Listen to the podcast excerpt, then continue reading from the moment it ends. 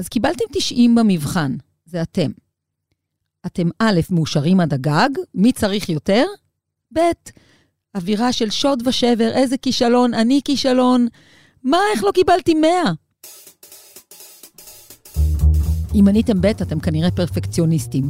תכונה שגם לי, עד שנהייתי אימא ותכף הנמק, נראתה לי מאוד טובה בסך הכל. תמיד שואפת למקסימום, תמיד נותנת את המקסימום, מאה אחוז בפנים, מאה אחוז אמן שגם יהיה הציון של המבחן. גם אם אין מבחן דרך אגב, כי פרפקציוניסטים נוטים לראות בכל דבר כמעט מבחן. ואז נהייתי אימא. ופתאום גיליתי שהבת הפעוטה שלי בוכה, נסערת, מתחבאת, כשהיא עושה טעות אפילו קטנה, נגיד שיבוש בשם. אני מספרת על זה, רק מציינת בהסכמתה המלאה. אז התייעצתי עם פסיכולוגית ילדים, אמרתי לה שאנחנו דווקא אומרים לקטנה שזה בסדר, שמותר לה לטעות, והיא אמרה לנו, נראה לכם שזה באמת משנה מה שתגידו? תראו איך אתם חיים, כמה אנרגיה מושקעת בקדימה ואחורה, בדקדוקים ותיקונים, כמה אתם נסערים מכל טעות קטנה. וואו, מה שנקרא, התנגשתי במראה. הצורך לרכך את זה מול אנה הביא אותי לדבר איתה הרבה על טעויות שלי וכישלונות ועל פדיחות, לתקשר לה עם חיוך והשלמה דברים שבזמן אמת נראו לי לא פחות מקטסטרופה. במפגש שלי עכשיו, דרך עשרים וחמש שעות ביממה עם מנהלים ועובדים, גיליתי עוד פנים של הפרפקציוניזם. דחיינות למשל, או מה שאני קוראת, הפחד ללחוץ על הסנד, שגורם להם לחרוש שוב ושוב את אותו התלם ורק לא לסיים. פעם, תמיד המליצו לענות ברעיונות עבודה, בקטע של תמנה חסרון שלך, להגיד פרפקציוניסטית. יענו חיסרון, אבל שבעצם מתפרש כיתרון. אז לא, לא, לא, לא. באו איתנו לפרק שתיים, בעונה השלישית של עשרים וחמש שעות ביממה, פודקאסט שעוסק בזמן ואיך שאנחנו משתמשים בו, ותבינו למה.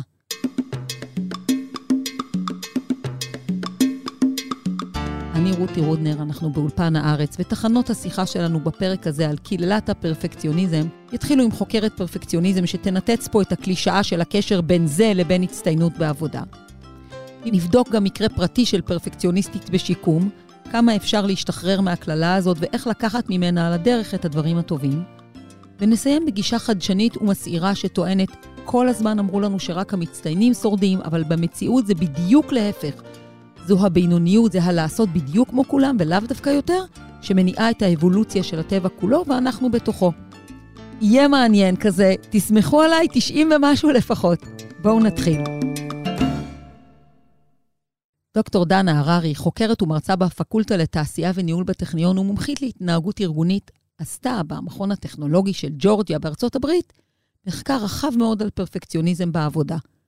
המסקנות שלה, אחרי שקראה וניתחה כל פיסת מחקר ומדע בעניין, הן, טוב, בואו תשמעו בעצמכן.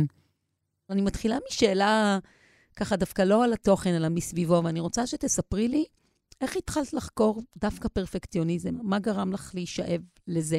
מה שמעניין אותי זה אנשים בעולם העבודה. מה מעניין אותם, מה עושה להם מוטיבציה, למה אנשים קמים בבוקר, איך הם בוחרים מקצועות, בעצם הפסיכולוגיה של הניהול. איך מנהלים אנשים, איך מניעים אנשים לביצועים, ואותי באופן ספציפי מאוד מעניין הדואליות הזאת של דברים שהם חיוביים ודברים שהם פחות חיוביים במקום העבודה. ופרפקציוניזם תמיד נורא עניין אותי בהקשר הזה, בגלל השאלה הקלאסית ששואלים ברעיונות עבודה תמיד, מה החולשה שלך? ויש לי את הנטייה הזאת, או לא יודעת, תשעים אחוז מהאנשים שעונים פרפקציוניזם. מתוך מין מחשבה כזאת של, אה, זה מין תכונה כזאת שהיא כאילו שלילית, אבל בפועל אנחנו בעצם חושבים שהיא חיובית, ולכן אם אני אגיד שזה חיסרון שלי, זה בעצם יותר יתרון מאשר חיסרון. כן, אני אגיש את עצמי באופן מתוחכם על מגש הכסף, כמועמד מתאים לעבודה הקשה שצפויה לי. בדיוק. ואז כאילו אנשים חושבים שאם יגידו את זה, זה בעצם אומר ש... זה לא באמת חיסרון, זה יתרון כזה, ורוב האנשים רוצים שיעבוד עבורם פרפקציוניסט. בהמשך לשאלה הראשונה שלי, זה ישב אצלך גם על החוויה האישית שלך כפרפקציוניסטית? זאת אומרת, זה משהו שהיית מגדירה את עצמך ככזאת? השאלה אם אני פרפקציוניסטית או לא, זו שאלה שאני שואלת את עצמי הרבה, ואין לי תשובה לה, כי אני חושבת שבמובנים מסוימים, אני לא, אבל יש משהו שבעיניי הוא נורא יחסי בפרפקציוניזם. כאילו, ברור לי ש... בעלי הוא נורא פרפקציוניסט, ואני יחסית אליו ממש לא. אבל יכול להיות שיחסית לאנשים שהם לא בעלי, אני כן. אז תני לי דוגמה לתגובתיות או התנהגות שונה של שניכם שאומרת לך הוא כן ואני לא. אני נורא אוהבת את הדוגמה הזאת, ואני חושבת שרוב האנשים נורא מזדהים איתה, על סידור מדיח. אני יכולה שההצלחות יהיו במדיח בצורה מבולגנת, ואין לי שום בעיה עם זה. כאילו זה לא חייב להיות אופטימלי, זה לא בדיוק ממלא את כל המדיח, יש קצת מקום פנוי, הם לא כמו חיילים. עכשיו נתת לי את ההבחנה שלי, את יודעת, אז אני פה בצרות עם הפרק. אני רוצה להתחיל, עכשיו ככה להיכנס באמת למחקר שעשית את ועמיתייך, ואחד הדברים שאתם מאוד עומדים עליו שם זה החלוקה בין השואפים להצטיינות לעומת המפחדים מכישלון, ואני שמתי לב שבשיחות רקע שאני עשיתי לקראת הפרק הזה, ויצא לי לדבר באמת בשיחות כנות, לא כולם אני אצליח להביא לאוויר, כי אנשים, אני חייבת להגיד, התביישו לדבר על זה, אבל היה להם יותר קל למקם את עצמם בזכות החלוקה הזאת, ולהגיד, רגע, רגע, רגע, אני כבר בצד הטוב של הפרפקציוניזם, אני בן אדם שמגדיר את עצמו כשואף להצטיינות, אני לא מאלה שהם בצד הפחות פונקציונלי של המפחדים מכישלון.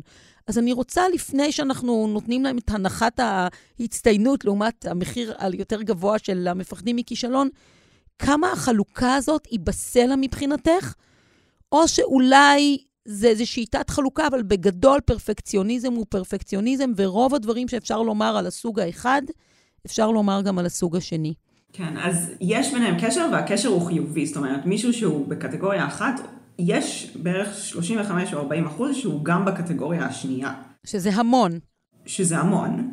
ואחת הסיבות שאנחנו עושים את ההבחנה הזאת היא באמת בגלל שהספרות מבוססת, הספרות בפסיכולוגיה ופסיכיאטריה, הם נתנו לזה מונחים הרבה פחות חיוביים ממך שאנחנו קוראים לזה במאמר שלנו. אנחנו קוראים לזה פחד מכישלון ושאיפה להצטיינות, שזה סך הכל אפילו פחד מכישלון זה לא איזה משהו מאוד מעליב. רך.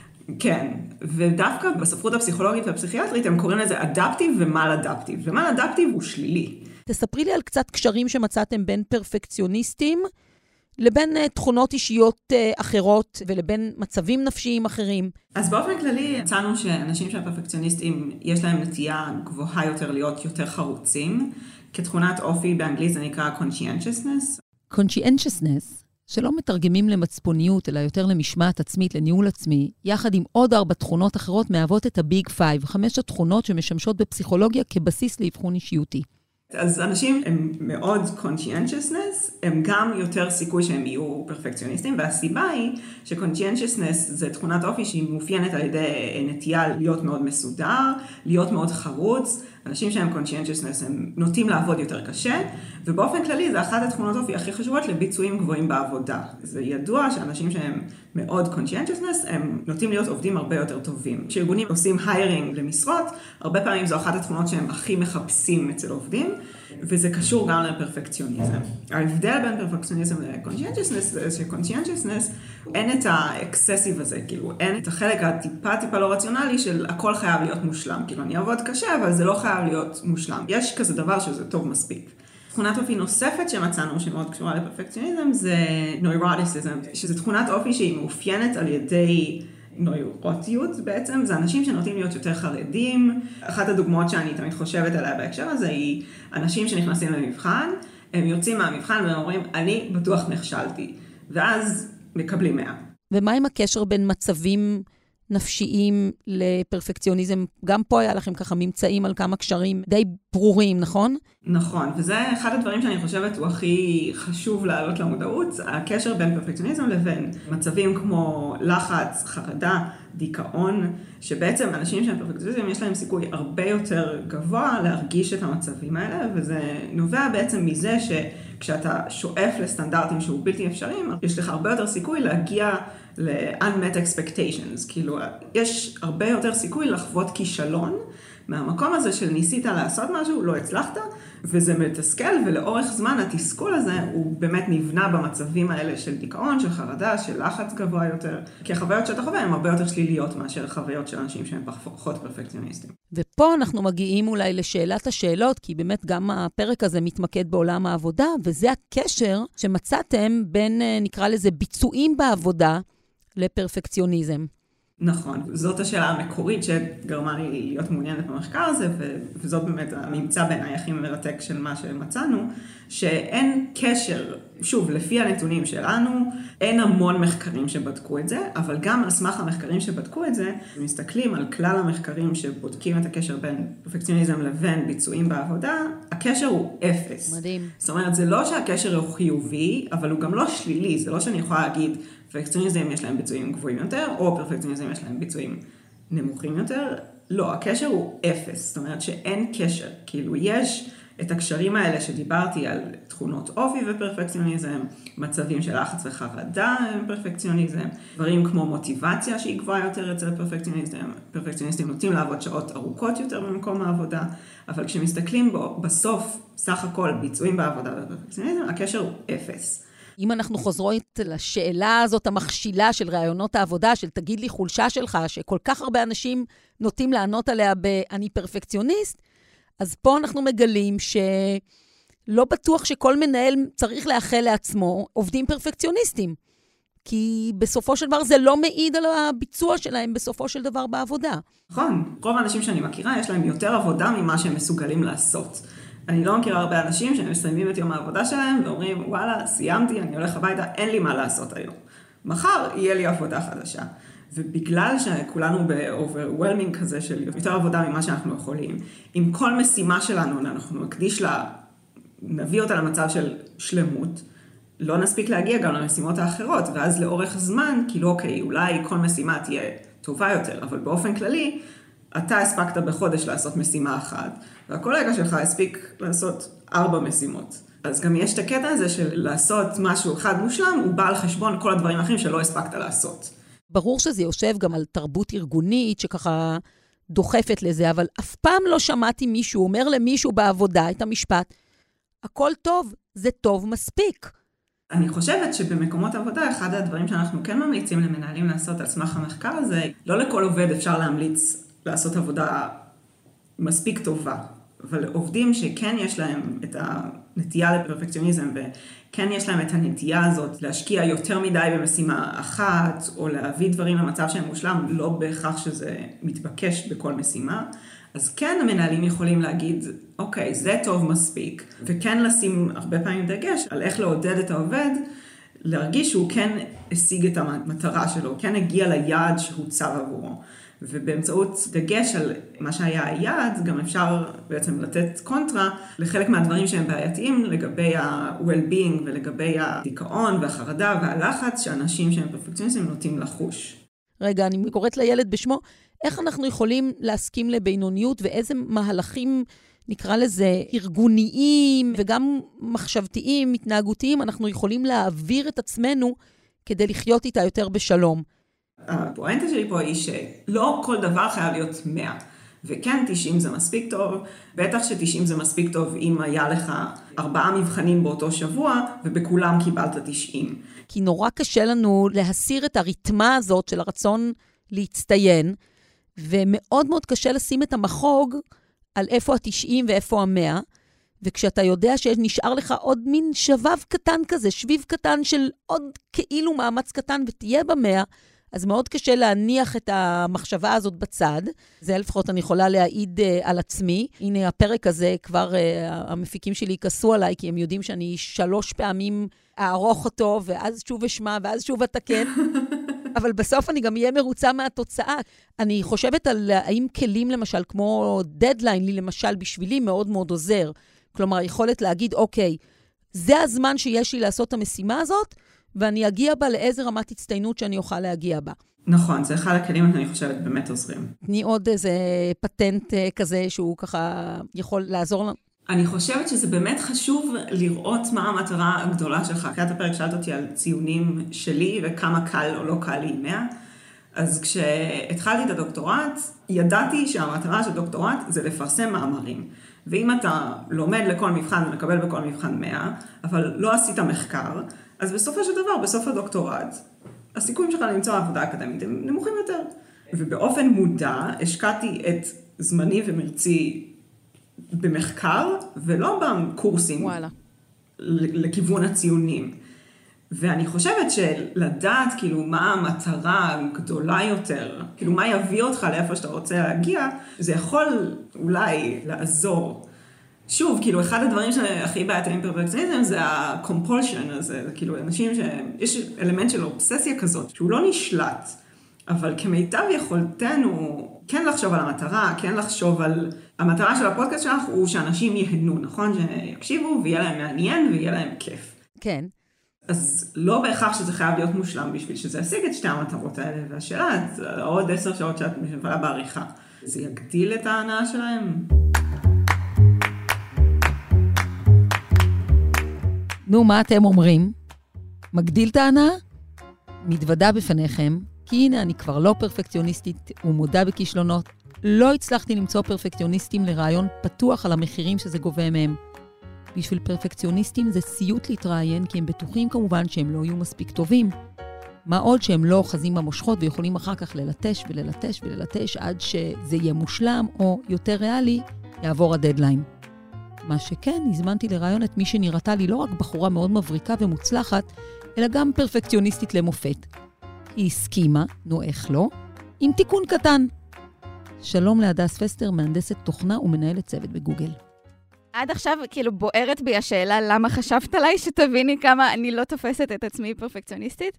ואז אמרת לי באמת שחשבת עליי, ואז עניתי לך ארוכות שקודם כל יכול להיות שיש פה איזו בעיה של קיול, כי יכול להיות שמה שאני לא תופסת כפרפקציוניזם אחרים כן. וגם עניתי לך שאני חושבת שנרפאתי מזה. כשאת אומרת נרפאתי מזה, תחזרי רגע גם לסיטואציה, גם לזמן שבו את מרגישה ש... את מתמודדת עם איזה משהו שאת רוצה לעבוד עליו. מה זה הדבר הזה שהתמודדת איתו? הדבר הזה התחיל מאוד מוקדם, עוד בימי התיכון. אז הייתי ילדה כזאת חננה פרופר פרופר, כאילו, ואתה יודעת, עורכת עיתון, יושב ראש מועצת תלמידים, ריצה, מעודדות, ריקוד, ומלא לימודים. ובאמת היה לי איזה רגע שם. קודם כל, היו שני דברים. אחד, הדבר הכי טוב שעשיתי בחיים, זה ששלחתי את עצמי בגיל צעיר לטיפול פסיכולוגי. ובסוף אחד הטיפולים, היה לי איזה רגע שהרגשתי, שאני לא יודעת להבדיל בין פרפקציוניזם ובין שאפתנות. שבשבילי כל מה שהוא לא פרפקציוניזם הוא בהכרח בינוניות. אוקיי. Okay. וכאילו כבר אז הייתה לי איזו מודעות שזאת כנראה בעיה. עד אז אמרתי לעצמי, אוקיי, אבל אני לא מרגישה שזו בעיה, זה לא מהווה בפועל בעיה בחיי כרגע, וביום שזה יהווה בעיה אני אטפל בזה. הפעם הראשונה שאני חושבת שממש ככה זה יקע בי בפועל, זה שבאמת בתקופה הזאת שעשיתי המון דברים, אפילו בגיל צעיר, היה לי איזו הרגשה שלקחתי על עצמי דבר אחד יותר מדי. כל מה שאני עושה, אני באמת מנסה לעשות טוב, ובאמת זה הגיע למצב שזה עומס גדול מדי, אני עייפה, אני כבר לא שמחה, אני ישנה פחות ממה שאני רוצה, זה לא טוב.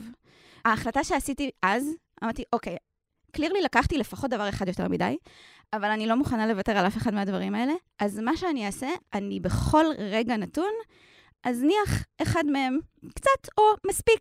מה שאני קוראת התביננות במודע. אז אני לא אוהבת את המינוח, אבל זה בסדר. אז באמת, ומה שגיליתי זה שהעולם לא קרס. אז תני לי את הדוגמה, תעשי לי את ההבחנה בין המקומות שבהם את באמת שואפת למקסימום שלך, לבין המקומות שבהם את אומרת, זה האזור עכשיו שמוזנח במודע. איך אה, את מתנהלת אחרת בשני האזורים האלה? אני לא חושבת שזה נכון להגיד על מישהו שהוא פרפקציוניסט בהכל. בסוף אתה פרפקציוניסט בדברים מסוימים, וכהערת צד אני חושבת שזה בדרך כלל דברים שאתה יותר מייחס לערך העצמי שלך, ואז אתה או את נורא רוצה דווקא שם להיות פרפקט. אז עם השנים אני משילה מעליי עוד אזורים כאלה שאני מרשה לעצמי לא להיות בהם פרפקט. סתם אני בדיוק עשיתי קצת הרבה חשיבה לפני ההקלטה הזאת, ואני רוצה להגיד שהמרואיינת הלא פרפקציוניסטית שלנו הגיעה עם דף ממורקר, מסומן, חלק מודפס, יש גם הערות בכתב אחרי שהיא עברה עליו. אז באמת, אם הוא היה פרפקט, הוא היה יותר מסודר מהבלגן שאת רואה פה, הוא לא פרפקט. אז באמת חשבתי על דוגמאות, נגיד דוגמאות מאוד קונקרטיות מהחיים שלי עכשיו, המקצועיים נגיד, זה שבעבר חשבתי שאין דבר כזה שאני לא אענה על כל מייל שמגיע. זה לא מקצועי שישלחו לי מייל ואני לא אענה עליו. ובאיזשהו מקום אני קצת עדיין מרגישה ככה, אני הולכת וגדלה עם השנים והסקופ גדל. ואני לא יכולה להרשות לעצמי להמשיך להיות פרפקט בכל מה שאני רוצה, כי אין מספיק זמן. עכשיו תתארי לי את המקום השני. איפה את במקום שבאמת ההבדל בין תשעים וחמש למאה הוא משמעותי בשבילך? אז יש לי דוגמה אחת שלדעתי היא הדבר הבא שאני אצטרך אולי להשיל. הצוות שלי הולך להזדהות עם מה שאני הולכת לדבר עליו. זה למשל מסמכים. בין השאר בעבודה אנחנו כותבים קודם, אנחנו גם כותבים מסמכים ו- ומיילים, יש הרבה תקשורת. שם זה מקום שאני מאוד מקפידה בו. התקשורת צריכה להיות ברמה גבוהה, ונגיד דקדוק וכאלה, אני מאוד מקפידה. בהודעות את מתקנת טייפואים? כלומר, אם יש לך איזשהו וואטסאפ שפתאום יצא נון סופית במקום וו? ודאי שאני, ברור. אוקיי, ודאי ברור, אוקיי. זה גם אזורים שבאמת, אני מודה, מאוד מיוחסים אצלי. כן, זה חלק, לא רק ערך עצמי, אלא גם המוניטין שלי. אני יודע שאני אדם קצת שיפוטי, אז אני גם שיפוטית כלפי עצמי, ואני...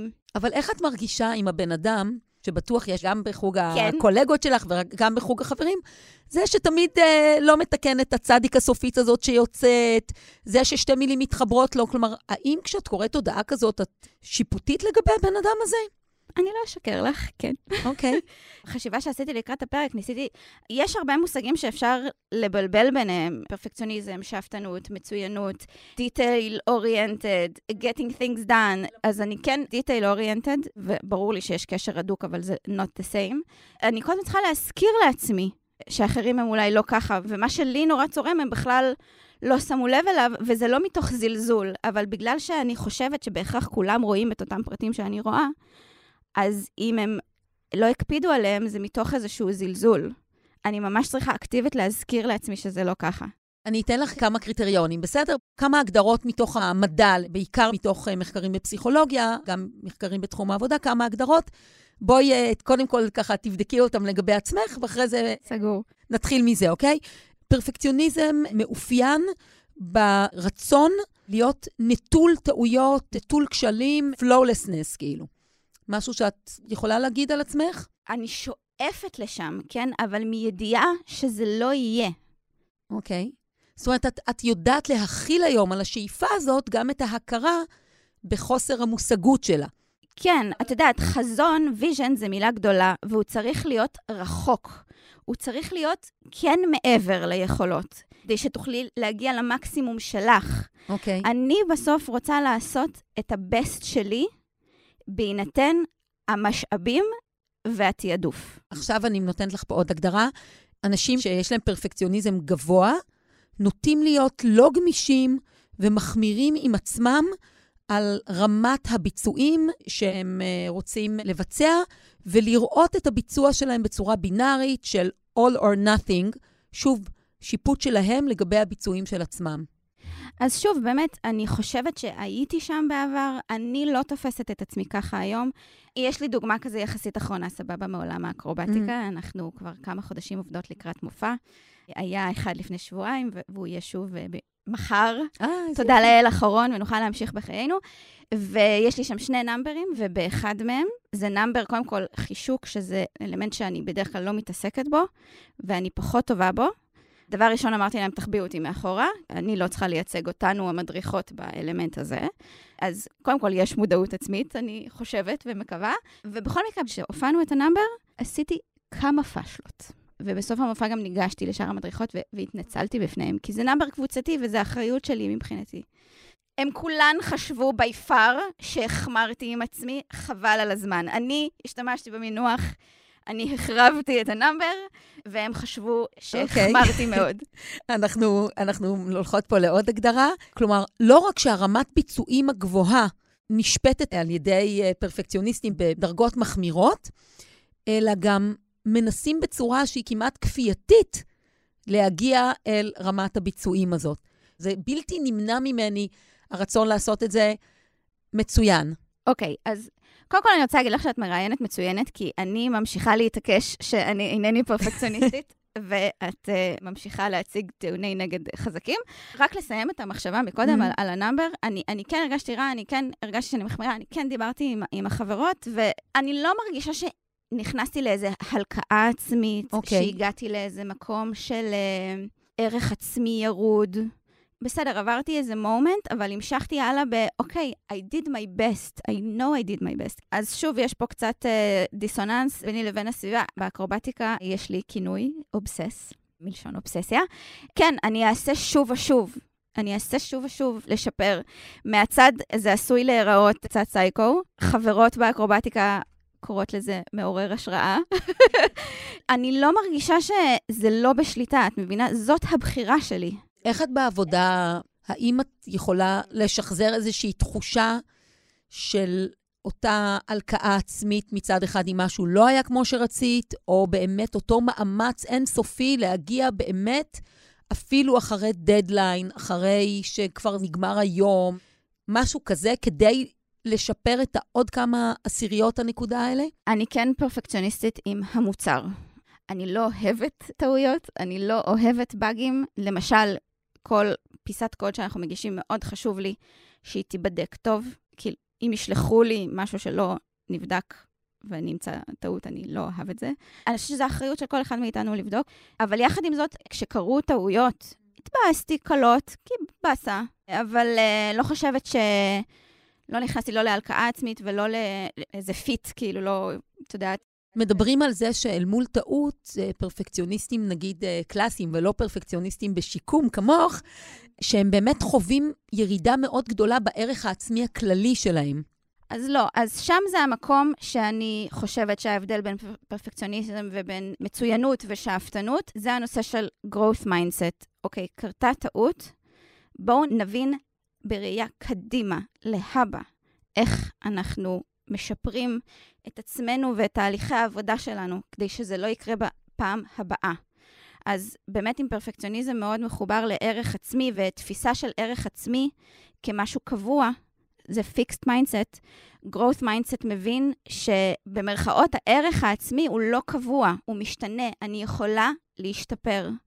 אני בכל רגע עושה את הבסט שיש לי כרגע במסגרת הריסורסים והתיעדוף, וברגע הבא אני אעשה את הכי טוב שלי אז, והכי טוב שלי אז יהיה יותר טוב. אני סיפרתי פה אתמול לחוקרת פרפקציוניזם את הסיפור על הבת שלי, שקיבלנו החלטה כשהייתה בכיתה ז' בסמסטר השני, שהיא תוריד לחץ, ואז בסוף הסמסטר הזה אמרה לי, לא נהניתי. לא הרגשתי עצמי, לא היה לי טוב בסיטואציה הזאת, אני אוהבת את עצמי, עם הלחץ הזה, זה חלק ממני. אני הרבה מביאה דוגמאות מהאקרובטיקה, זה משהו מאוד מוחשי, האקרובטיקה, כאילו אפשר לראות אותו לנגד עינייך. כשהתחלתי באקרובטיקה היה לי מאוד קשה, אני התחלתי חלשה, בלי שריר תומעיניים, קצת שמנמנה, וזה היה לי מאוד קשה, משמעותית יותר מהרבה אחרות, והיום אני מדריכה כבר כמה שנים, משמעותית יותר מרוב התלמידות שמגיעות, אוקיי? ואני מצליחנית, נכון, מגיל צעיר, וזה היה לי קשה מאוד. ובהתחלה טלי הייתה אומרת לי, "אדס, את צריכה ליהנות מהתהליך." ואני זוכרת שהשתוללתי עליה, אני, אני לא אגדף כאן, אבל השתוללתי עליה, מה זאת אומרת? אני רוצה להצליח, מה זה ליהנות מהתהליך? ממש התרעמתי קשות. אני ו... אקטע אותך רגע, ואני אומר כי פרפקציוניסטים הם מאוד באוריינטציה של תוצאה. אז אני כן, אז באקרובטיקה למשל, אני ממש למדתי בצורה מאוד מאוד מוחשית ליהנות מהתהליך.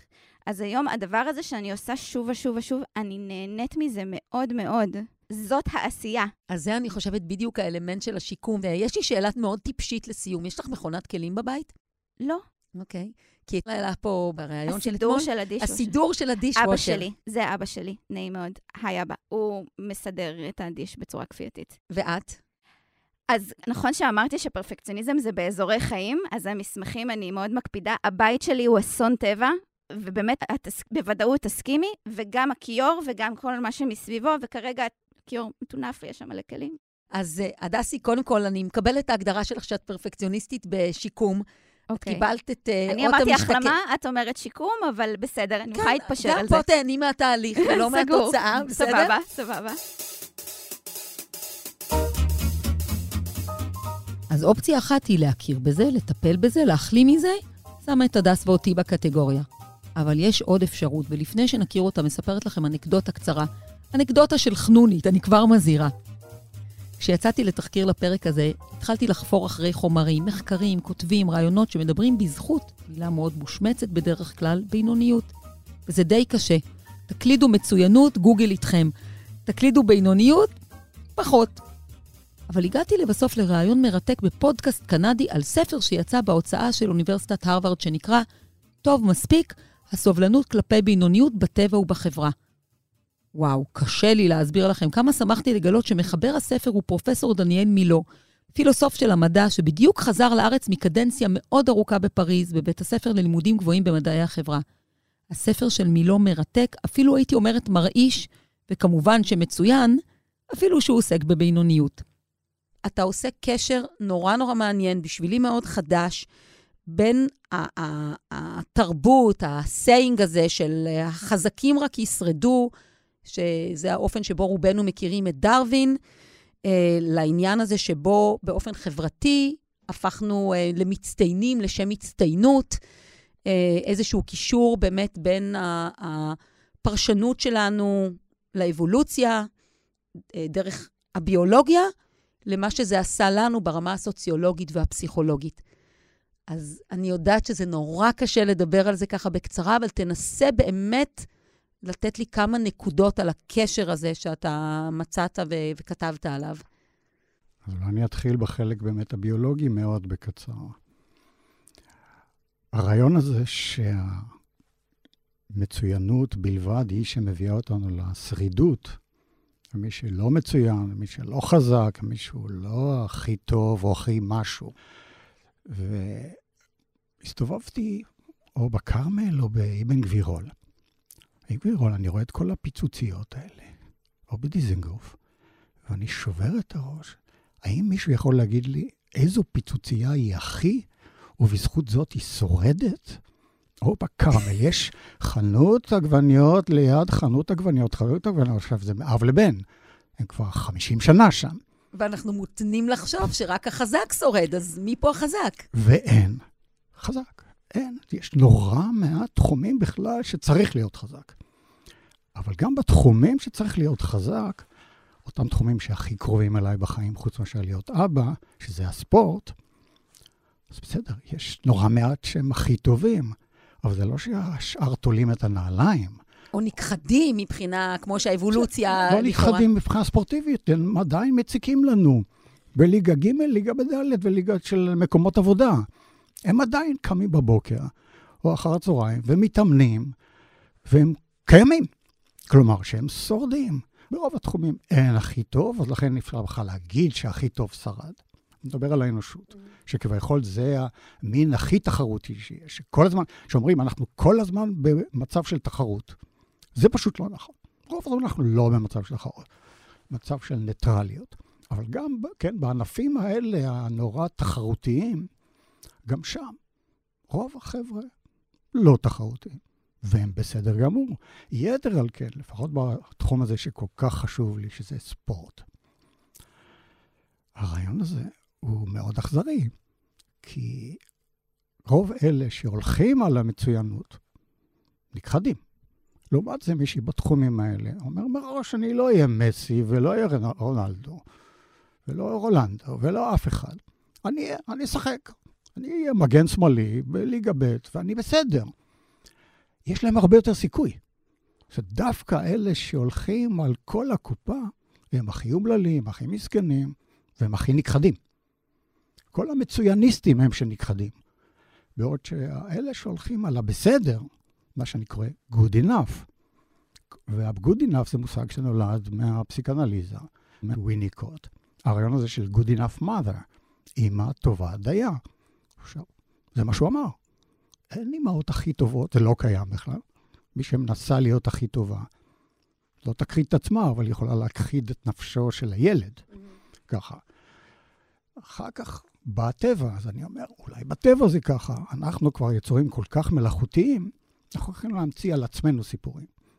בטח בטבע זה כן עובד, ודאי בברירה הטבעית היא כל כך אכזרית, ויש לה מיליוני שנים לשייף ולאבד ולתקן ולשפץ, ולזרוק את כל הברירה. ואז אני מסתכל בטבע, אתה יושב, בשדה. זה בעצם ההערה הראשונה שהייתה לי, הבת שלי חיה בקיבוץ, בפלך, ומבול, זה הרים, יש המון המון עשבים, שיחים. אני מסתכל, יוצא מהבית שלה, מסתכל סביבה על כל היבליות, כל הצמחים שאני לא מכיר את השמות שלהם. אחד בגובה שלושים סנטימטר, השני בגובה עשרים ושתיים, הרביעי בגובה מטר. אני מסתכל, מי, מי הכי טוב שם? עכשיו, מי? אף אחד מהם לא הכי טוב. הם כולם בסדר. אין שם בטבע, ואז אתה חושב על זה. אתה מסתכל. קודם כל, אין מלחמת קיום כל הזמן. רוב הזמן החיות והצמחים, כמו שאמר סנדרסון, מעבירים את הזמן שיהיה מקום לעוד זמן. זה מה שהם עושים. הם לא עסוקים, אתה אומר, בלהיות פיטסט, כלומר, הכי טובים שאפשר. לא. ואז אמרתם, תשמעו, אם יש בטבע אולימפיאדה, כל מי ששורד, מדליית זהב. ומי שלא שורד, לא שורד. לא מקבל שום דבר, גם לא מדליית שוקולד. בצרפתית מדליית שוקולד זה מקום רביעי. אבל הראית שאת המדליית זהב הזאת בטבע מקבלים מגוון מאוד רחב של מינים, של סוגים, של גדלים, עם המון, נקרא לזה רגע פאקים. אתה מקדיש פרק נפלא בספר שלך לצוואר הארוך של הג'ירפה, שבמשך שנים הוא היה אחת ההדגמות הכי טובות לכאורה ל... לתורה של דרווין, ואתה מראה שבסך הכל זה די תקלה, הצוואר הארוך הזה. תקלה זה understatement. זה לא יאמן עד כמה זו טעות מכל הבחינות. קודם כל זה, יש שני מטר צוואר. בשביל להעלות את האדם למוח, מהלב, קודם כל זה חיה עם לב ענק. אבל מה שפחות אומרים, בגלל התאונת עבודה הזאת של, ה, של הברירה הטבעית, שהיא לפעמים כן קיימת, יש לה את אחד המוחות הכי קטנים באופן פרופורציונלי בעולם. עכשיו, הג'ירפון... נוחת. שוקל שבעים קילו. שבעים קילו. וזה לא מתאבק סומו, אבל עדיין זה שבעים קילו. הוא נופל מגובה של שני מטר, עם הראש קדימה, על אדמת הסוואנה הקשה. איך הוא בכלל, תחשבו, איך הוא בכלל ניצול? לכן יש תמודה לא קטנה. אבל גם, והאימא, אם הוא לא קם אחרי רבע שעה עשרים דקות, הולכת. הולכת, היא מבינה שהוא דפוק סופי. היא לא good enough, היא קצת פחות מזה. אז כל, באמת הג'ירפות, זה, זה אחת התקלות הכי גדולות בטבע, טפו טפו, משהו כמו שלושים מיליון שנה זה מחזיק. כלומר, שחיה גרועה הנדסית. אם מהנדס היה... מציע לבעלים. מעצב אותה, כמו שאתה מדבר. אין, הם מפטרים, הם מפטרים אותו בשנייה ורבע. זה באמת בושה או כלימה לברירה הטבעית. עכשיו, אם יש ברירה טבעית, אז יש פה איזה בעיה. עכשיו, ביקש שאני אסכם את כל הספר, שדווקא נחמד, זה תרגיל טוב. אבל אני יכול לסכם כסלוגן, שזה משהו שאני מחבב. דרווין צודק. ברור שהוא צודק. זה לא יכול להיות שכל כך הרבה אנשים מאמינים במשהו, וזה לא נכון. אין דבר כזה. כל המון, ככל שדי, אני מאמין בזה. אין דבר אחד שהמון מאמינים בו, שהוא שטות מוחלטת, או שקר. הוא צודק. אבל הוא צודק בעשרה מקרים של הטבע. בערך. שרובם מתקיימים בתוך מקומות מאוד מאוד יוצא דופן, כמו גלאפגוס, והמקומות שהוא חקר בהם. נכון, באותם מקומות הכי פחות ייצוגיים, שהכי פחות דומים לנורמלי, שם יחסית, כן, כמו שאני אומר, הג'ונגל, כן, חוקי הג'ונגל, חלים רק במדבר. במדבר באמת אין משאבים. אז אתה צריך, המלח... וגם שם, אפילו שם המלחמה לא צריך להגזים, אבל בכל זאת צריך להילחם יותר. לעומת זאת, בג'ונגל, זה פיקניק מדהים. יש משאבים אינסופיים. אם יש חברת שפע בעולם, עוד הרבה לפנות חברת השפע האנושית, זה הג'ונגל. לפעמים מסתכלים על שני, עשרים סנטימטר מרובע בג'ונגל, רואים מאות מינים, לא אינדיבידואל, לא פריטים, מאות מינים, חיים זה לצד זה, לא מציקים אחד לשני, כל אחד מצא איזה נישה שלו. ליגה ג' למקומות עבודה. בשבילנו. כן. אבל לא בשביל, לא בטבע. הם מדליית זהב, אמרנו. כולם, כל מי שחי. הקריטריון הדרוויניסטי זה כל מי שחי ומצליח להתרבות. המקבילה שלך בעולם האנושי לצוואר של הג'ירפה, זה לא פחות ולא יותר. המוח שלנו, נכון? הוא התקלה האבולוציונית שלנו בעיניך. כן, זאת מפלצת. המוח האנושי הוא מפלצת. שרדנו למרות המוח שלנו בשלב מסוים, ולא בגללו, כמו שאנחנו תופסים את זה היום. כדי לקרב את המאזין לרעיון האפס די פרוע הזה. פרוע.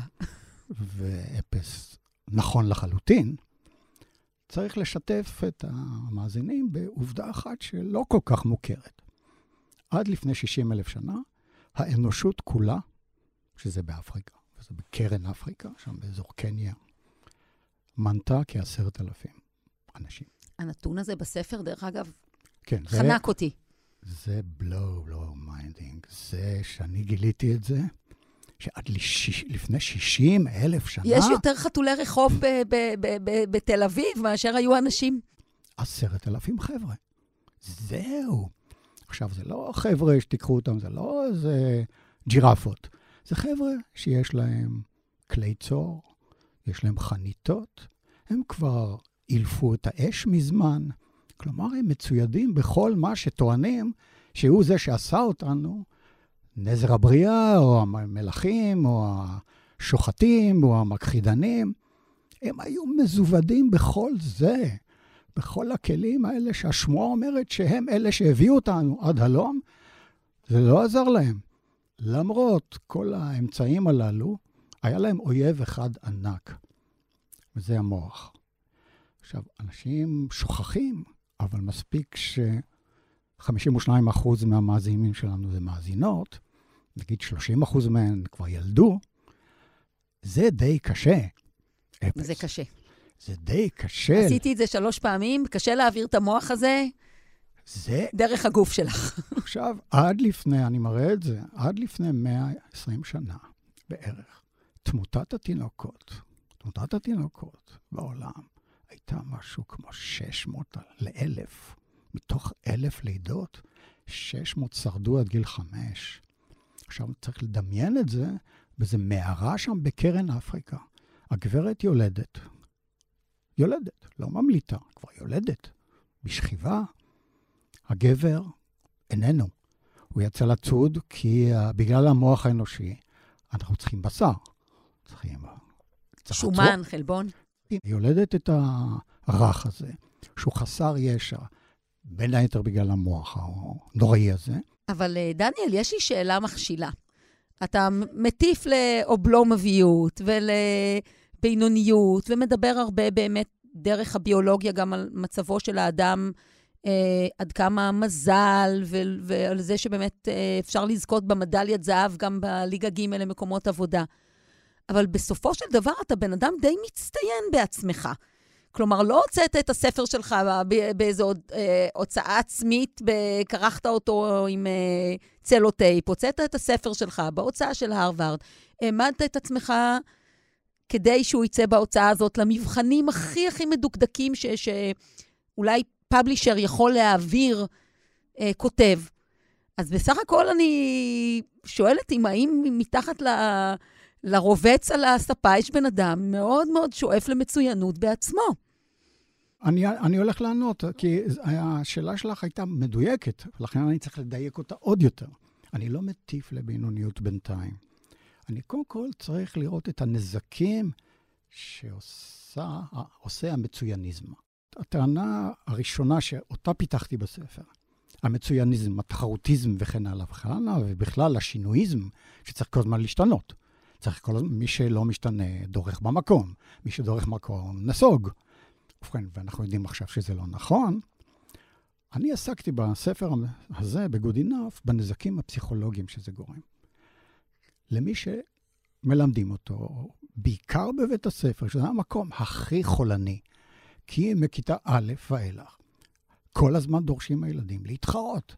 עכשיו, לא רק להתחרות עם אחד, אחד עם השני, כשאתה לומד טריגונומטריה, שבה הייתי גרוע עוד יותר מאשר בביולוגיה, אתה לא מתחרה עם השכן שלך. עם מתחרה... האמת אתה מתחרה. ועם גדולי חכמי גאוני האנושות, אתה באמת מתחרה עם הגדולה. אם אדם בן שלושים, היו אומרים לו, עכשיו תלמד טריגונומטריה, באמת זה היה נגמר רע מאוד. הוא לא היה, הוא היה מסרב. כלומר שבבית הספר מאלפים אותנו להיות בסיטואציה טוב. ולכן, איך אפשר לא להיות מתוסכל מאוכזב מעצמך? כלומר, משם, קודם כל, זה מביא המון המון דיכאון, ואנשים מרגישים לוזרים. פשוט מאוד. זה כל מה שיצא ממני. סייעת של רופאת שיניים, זה הכל. כתבתי שירה בגיל חמש עשרה. הלכתי לחוג בלט. המורה הסובייטית אמרה לי שאני נורא מוכשרת. עכשיו אני שיננית. כלומר שאנשים בגלל שטיפת המוח הזו, אנשים באמת נורא מאוכזבים מעצמם, ואז הם מדחיקים את זה, איכשהו. אבל זו הסיגואריה הראשונה. המצויניזם וכל שאר ה...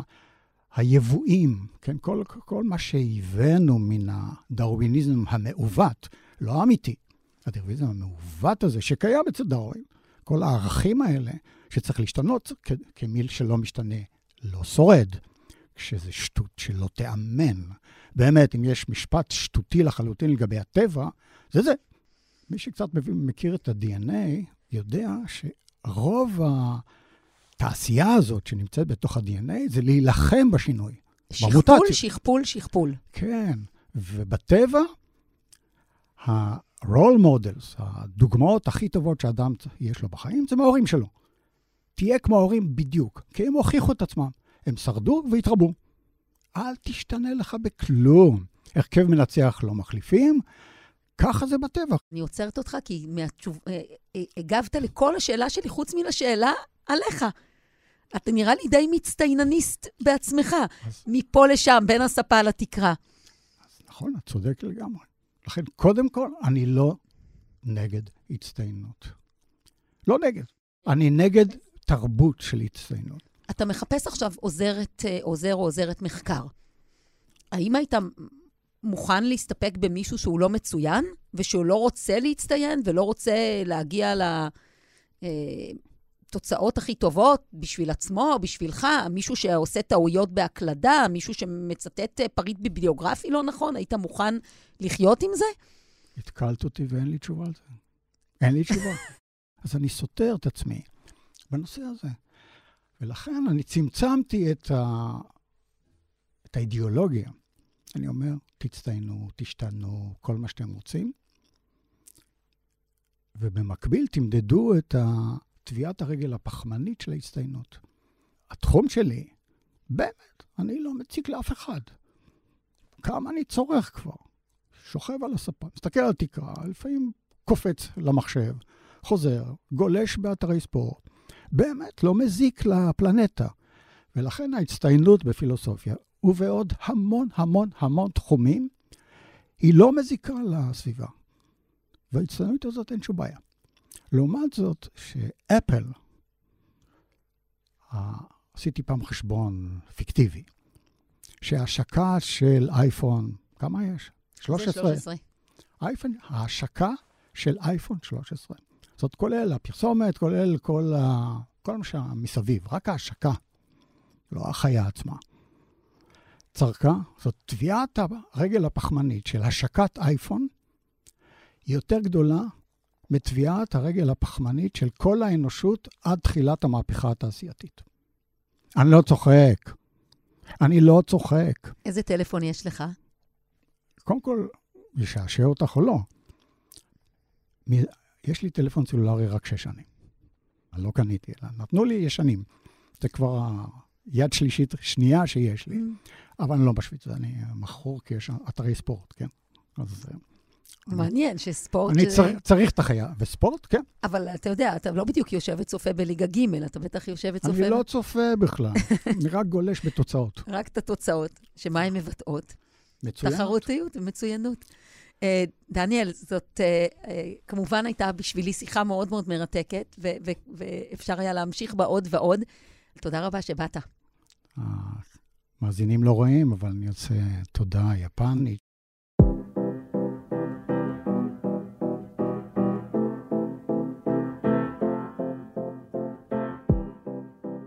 לא מוסיפה שורה תחתונה, נראה לי שהמסר עבר. אני רותי רודנר, ולצידי עורך ומפיק אמיר פקטור. תודה לו ולצוות הפודקאסטייה של הארץ. אפשר לשמוע את הפודקאסט פה, איפה שאתם עכשיו, ובכל פלטפורמות השמה. תחפשו עשרים וחמש שעות ביממה. בפרק הבא נעסוק במלחמת הדורות בעולם העבודה, מלחמה שלא מוגזם לקרוא לה קיומית. ביי בינתיים, בהצלחה לכולם, ואני לא צוחקת, להיות קצת יותר בינוניים.